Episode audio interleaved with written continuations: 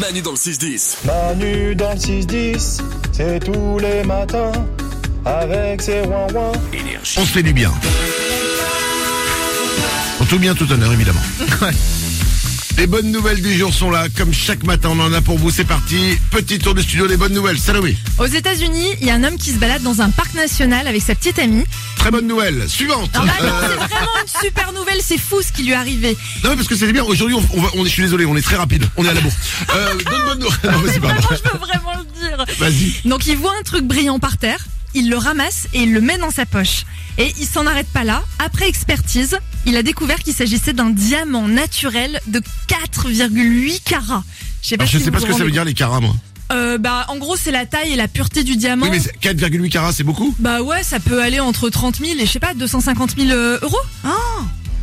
Non, mais Ah. Je- je- La fourchette est large, hein, pour. euh, c'est L'échelle des carats, c'est approximatif. Hein, c'est- Ouais, non, mais c'est gigantesque en tout cas. Et il a été super grand seigneur. Au lieu de garder le diamant, il l'a restitué au musée national du parc.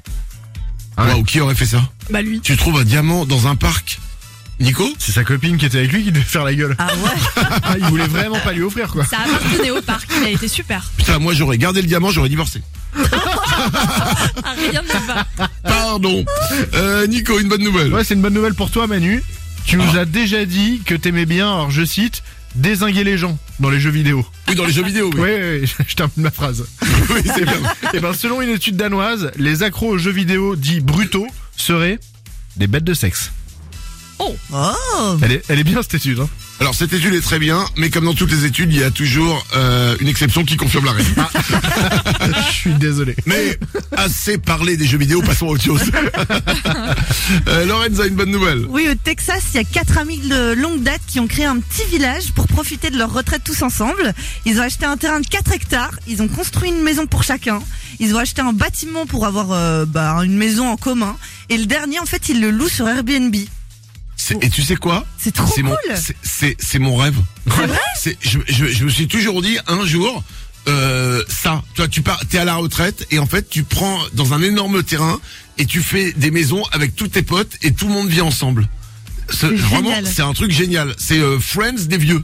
Nico, Ça fait vraiment partie des rêves de potes, genre un jour on ouvrira un bar ensemble. Ouais. ouais, exactement. c'est la même chose, Salomé. Mon mec arrête pas de me le proposer et on a déjà commencé à se demander quel métier on ferait chacun dans la communauté, tu vois, pour s'entraider, qui s'occuperait Oh, du putain. potager et tout ça. Oh, je fais le potager moi. Ah ouais Oh, trop Ouais, ouais, bien, on va ouais. avoir des bons légumes. Euh, non, mais on, on aura des légumes. que j'achèterai, pardon.